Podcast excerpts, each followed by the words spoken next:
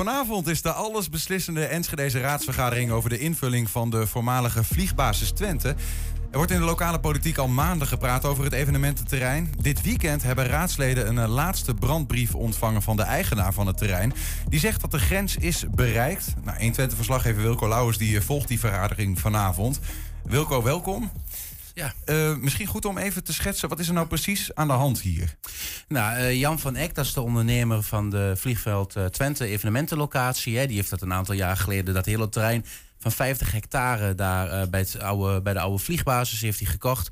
Met de bedoeling om daar gewoon jaarlijks evenementen te kunnen houden. Twaalf grootschalige evenementen per jaar, maar eigenlijk gewoon het hele jaar door allerlei evenementen. En uh, tot auto racen, hè, op, op twee enkele banen dan, hè, twee auto's tegen elkaar mm aan toe. Uh, maar daarvoor is een bestemmingsplan nodig. Uh, anders moet je elke keer bij elke vergunning voor elk evenement zo'n hele lab uh, aan milieuonderzoeken doen en zo. Dat is natuurlijk niet te doen. En hij heeft dat gekocht omdat hij daar een structurele bedrijfsvoering wil hebben. Ja, dus hij, hij, kan wel evenementen ja. ontplooien, maar dat kost dan heel veel moeite. En als er een bestemmingsplan is, wordt dat makkelijker, om het zo maar te zeggen. Precies, daar staat alles in vastgelegd. En dan kun je gewoon die evenementen houden zonder dat je telkens die vergunning moet aanvragen. Ja. En waarom is dat dan nu ineens zo belangrijk dat er vanavond een besluit over uh, wordt genomen? Ja, omdat uh, een deadline verloopt. Het is nu, uh, wat hebben we, 29 november uit mijn hoofd. Dus ja. 1 december is, is de deadline. en dan, om het zo te zeggen, laat ik het makkelijk zeggen, de houdbaarheidsdatum van wat, van wat milieuonderzoeken en zo, die bij zo'n bestemmingsplan zitten, die, die verloopt. En met andere woorden, je moet ze dan opnieuw doen. En nieuwe onderzoeken, dat kost geld. Dat kost tijd. En nog meer tijd betekent dat, nou, dat ga je niet in een maandje redden. Mm -hmm. En dan gaan allerlei clausules uh, vanwege die koop van die gronden gaan in werking. En dan kan uh, Jan van Eck zeggen, nou 10% van de koopsom betaal ik niet. Want uh, er ligt niet voor 1 januari 2022 een bestemmingsplan. Dus dat gaat allerlei gevolgen achter elkaar hebben. Een soort domino-effect. dat vreest de wethouder eigenlijk. En als je nog langer wacht, ja, dan zijn er nog weer andere problemen. Ja, ja. De, betekent, bedoelt hij dat dan ook als hij zegt de grens is bereikt? Van er moet nu iets komen, want anders duurt het te lang en dan uh, voldoen jullie niet aan de afspraken? Ja, indirect wel, maar de grens is ook bereikt in de zin van um, er is natuurlijk al heel veel om dit gebied te doen hè, bij het vliegveld al jaren. eerder, in een eerder geval is het ook al bij de Raad van State geweest had met die stikstofproblematiek te maken, dat het van tafel is geveegd. En sindsdien moeten natuurlijk allerlei maatregelen worden genomen om die stikstofuitstoot naar beneden te brengen. Hè. Ze hebben een nieuwe aanrijroute, um, ze hebben een uh, de stikstofrechten van een paardenhouderij in de buurt hebben ze opgekocht. Ja, en in die zin hebben ze al maatregelen genomen. Tegelijkertijd geen vuurwerk, uh, of minder vuurwerk. Alleen nog bij de grote evenementen, die 12 in het jaar. Dat heeft Van Eck zelf al gedaan? Uh, ja, en overleggen met de gemeente ja. uiteraard. Want die stikstofuitstoot moet naar beneden. En nou ja, ze probeert dat bestemmingsplan natuurlijk Raad van State proef te maken, om het zo te zeggen. Nou, er wordt rekening gehouden met de natuur. Er mag op bepaalde plekken niet meer gebouwd worden, omdat er beschermde dieren in de buurt zitten. De bouwhoogte is uh, verlaagd van nieuwe nieuw te bouwen gebouwen. Hè? Um, en de, de, zelfstandige horeca in de brandweer, oude brandweerkazerne op de vliegbasis, dat mag ook niet meer. Uh, daar heb je minder toeloop Dat, dat zit, wat je nu allemaal zegt, dat zit ja. dus in dit bestemmingsplan wat dat, vanavond voor ligt, zit dat in besloten? Ja, dat is al veranderd ten opzichte van het plan van een paar jaar geleden. Ja. En dus het is al wat, wat ingepakt, zo voelt althans uh, Jan van Eck en, en of de evenementenlocatie voelt dat als zodanig. Ja. En uh, die zeggen um, um, niet verder inperken, want dat is wel wat de belangenorganisaties en omwonenden graag willen. Oké, okay, dus eigenlijk vanavond ligt er een bestemmingsplan voor wat al zo is afgepeld. Dat ja. Jan van Eck zegt, verder afpellen dan dit kan niet. Nee. De, wat je nu hebt, dat, dat neem ik nog aan, prima. Ja. En anders niks. Precies. Verwachten we, ja, wat, wat, verwachten we ervan vanavond? Gaat de Raad van Enschede dit voorstel dan aannemen? Ja, ik denk het wel. Er was één coalitiepartij, D66 vooral eigenlijk. Uh, die had wat moeite met uh, de berekening van het autoracen. Hoeveel uren kan het nou per jaar? Hebben we hier wel eens eerder over gesproken. Uh, nou, dat is uh, zo aangepast, zo verduidelijkt dat het nou heel, heel duidelijk is waar die 400 uur racen met um, nou ja, auto's en vrachtwagens en motoren, nou, hoe dat precies moet. Mm -hmm. ik denk dat daarmee de grootste um, zorgen zijn weggenomen. En ik denk ook wel dat vanavond, ook met, het li met licht op die mogelijke gevolgen de komende tijd, dat het gewoon gaat halen. Maar dat voorstel is al aangenomen dus? Dus eigenlijk is het nee, rond? Nee, nee, dus... moet, formeel moet daar nog over gestemd worden. En dat zal uh, vanavond, maar waarschijnlijk morgenavond zal de stemming zijn. Vanavond wordt, uh, wordt uh, het debat gevoerd. Maar ja, raadsleden kunnen nog wijzigingen aanbrengen. Ik, ik zag toevallig al wat binnenkomen van Margriet Visser van NSG Anders. wat voorstellen dat er toch meer rekening wordt gehouden nog met natuur en om de omgeving. En nou ja, je kunt voorstellen dat als dat soort voorstellen het halen, dat dat het bestemmingsplan ook nog weer gaat aanpassen. Dus, maar het gaat het wel halen, denk ik. Okay. Dat durf ik wel te zeggen. Hier. Maar is het dan ook al rond? Of, uh, want ik las volgens mij ook iets dat belanghebbenden in de omgeving ook misschien naar de rechter willen stappen. Ja, nou, die hebben nog steeds zorgen over geluidsoverlast en wat uh, ook, ook wel wat met de natuur te maken heeft. En het vuurwerkgebruik in zijn algemeenheid uh, met die evenementen. Um, en eigenlijk zeggen ze het is wel zeker dat ze naar de Raad van State stappen. Als dit plan, hoe het nu voor ligt, haalt, gaan ze naar de Raad van State. Dan ben je weer een half jaar verder. En dan zou de rechter, maar dat is aan de rechter, uh, kunnen bepalen dat, uh, dat inderdaad uh, niet genoeg rekening met de natuur is gehouden. Of met stikstofuitstoot of enzovoorts. En dan kan het plan alsnog sneuvelen. Wat betekent dat eigenlijk voor, die, voor het moment vanaf nu? Tot aan zeg maar over een half jaar. Stel vanavond of morgen wordt het bestemmingsplan aangenomen zoals het er nu ligt. Ja. Kan Van Eck dan in die tussentijd gewoon wel met het nieuwe bestemmingsplan gewoon activiteiten ontplooien? Jazeker. Uh, als het plan het vandaag haalt, is het bestemmingsplan gewoon vastgesteld. Dan voldoet uh, de gemeente ook aan de afspraken uh, in het koopcontract. Hè, voor 1 januari ligt daar een bestemmingsplan. Ja. ja en als een rechter dat vervolgens um, op, op, op basis van argumenten van tafel veegt... ja, dan kan de gemeente in die zin niks aan doen. Het is niet verwijtbaar. en dan is het het, het, het, probleem wel van de gemeente en van de ondernemer. Maar dan moet er weer een nieuw bestemmingsplan komen. Ja, en dat is wat die omwonende eigenlijk graag wil. Die wilde niet naar de rechter, zeggen ze. Maar uh, volgens hun is het heel goed mogelijk om daar een evenemententerrein te ontplooien. waarbij rekening wordt gehouden met de natuur. Want ze zijn niet, zeggen ze, tegen een evenemententerrein aan zich. Duidelijk. Nou, het kwam net al even te sprake. Uh, belangenorganisaties denken dat uh, een, een evenemententerrein op de oude vliegbasis heel goed mogelijk is, zonder dat de natuur daaronder zal lijden. Maar de vraag is dan hoe dan? Het Enschedeze Lab, waarin studenten samenwerken aan vraagstukken uit de stad, ging hiermee aan de slag. En in onze studio praten ze met Niels over het resultaat. Sorry dat ik je zo bruut onderbreek dan, uh, Mick van Hals. Maar dan gaan we toch even praten met de studenten. Want anders zijn ze ook voor niks gekomen. Dat is ook zo wat. Um, ik vroeg inderdaad, jullie zijn uh, bezig als onderdeel van het Enschede Lab... om te zoeken naar eigenlijk alternatieve oplossingen... voor zo'n evenemententerrein op een plek waar ook veel natuur is. Ja. Maar wat is, het, wat is het Enschede Lab überhaupt? Het Enschede Lab is een, um, een groep, zeg maar...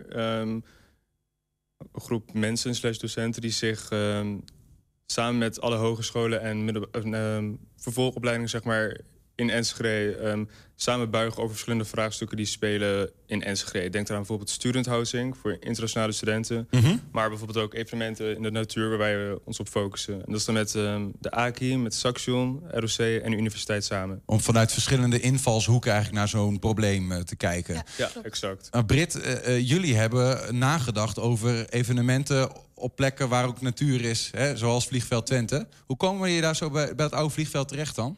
We hebben een casus gekregen we, als onderdeel van, het, van een project voor school. Um, en dat was in dit geval um, Vliegveld Twente. Mm -hmm. En daarbij was de bedoeling om, het, om een idee te bedenken om uh, duurzamere evenementen te organiseren. Oké, okay, eh, mag ik het dan zo bedenken dat jullie een idee moeten bedenken waarmee zowel Jan van Eck, in dit geval de eigenaar van het terrein, zijn geld kan verdienen, wat hij ja. graag wil. Mm -hmm. En belangenorganisaties en omwonenden ook blij zijn, want ja. de natuur blijft intact. Precies, ja. Oké. Okay. Uh, en hebben jullie dan nog oh, een spelregels gekregen waarbinnen je evenementen waar ze aan moeten voldoen, of was de sky the limit, zeg maar? Nee, sky was inderdaad echt de limit, want het voornamelijk hypothetisch was en erg conceptueel, dus we mochten eigenlijk gewoon volledig freestylen. Um, en dan zeg maar later in het project gaande kon je zeg maar iets meer specificeren op iets meer dingetjes zeg maar af buigen om mm -hmm. het iets realistischer te maken. Maar we hebben eigenlijk gewoon volledig groen licht gekregen om, uh, om ons ding te doen. Ja, ja. ja. ja. Ja, want ik zit ook even te denken van, hè, zoals het nu bijvoorbeeld is, uh, mogen er echt twaalf grote evenementen per jaar uh, worden georganiseerd. Klopt. Dat soort spelregels werden dus niet per se, je kon bij van elke week iets organiseren. Ja, en in ons geval is dat ook um, ons idee geweest.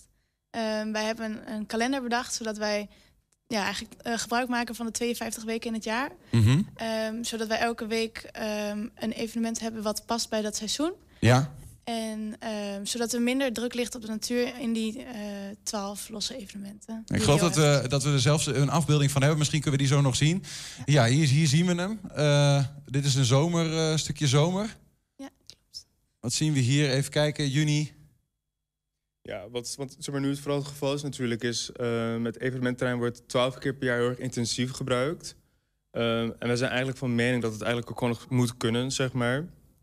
Ehm, of misschien iets minder dan die 12. Bijvoorbeeld dat je zes grote evenementen pakt en dat je vervolgens gaat nadenken met ehm, een groep mensen om te kijken hoe kun je dat jaar zeg maar, vullen zodat Jan gewoon zijn financiën binnenkrijgt. Ja, de eigenaar? Uh, de eigenaar inderdaad.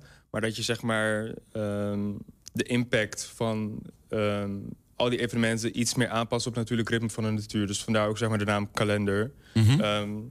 want al deze evenementen zijn zeg maar best wel vrij en staan allemaal los van elkaar. Ja.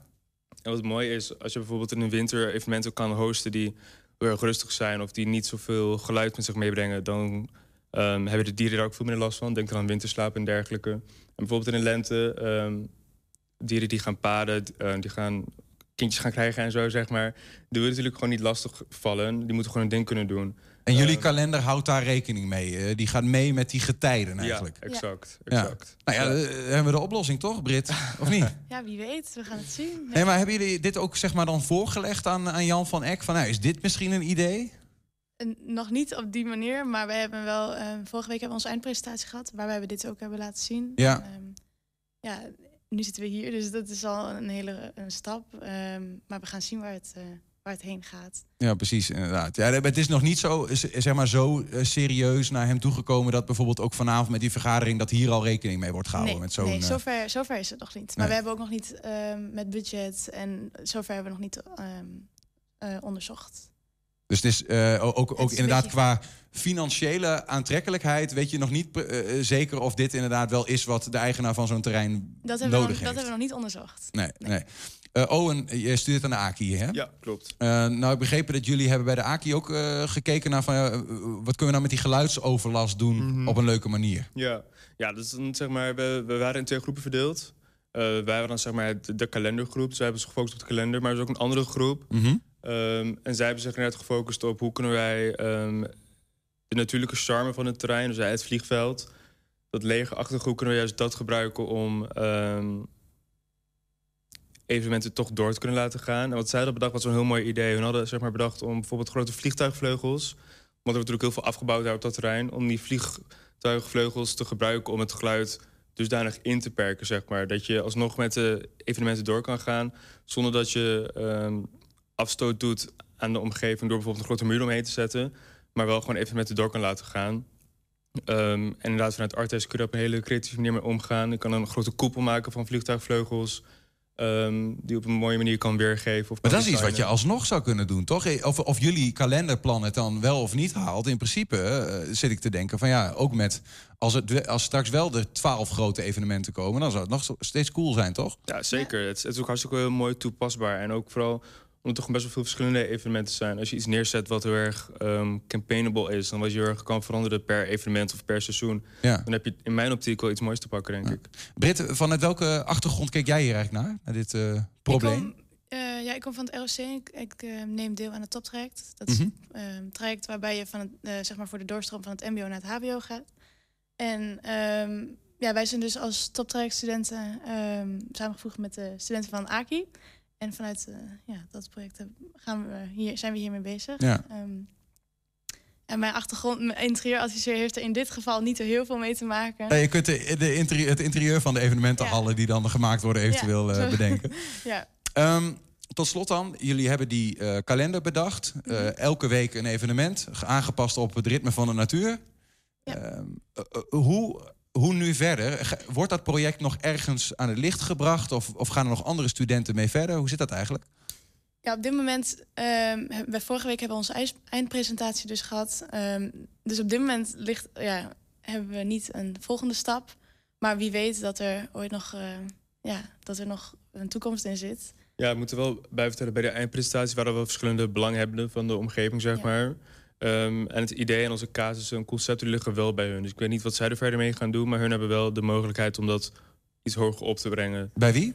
Uh, Bij wie ligt het? Sorry, wat zei je? Bij maar, verschillende belanghebbenden. Want bij die eindpresentatie waren, was Staatsbosbeheer was daar aanwezig, als Ja. ik het goed heb.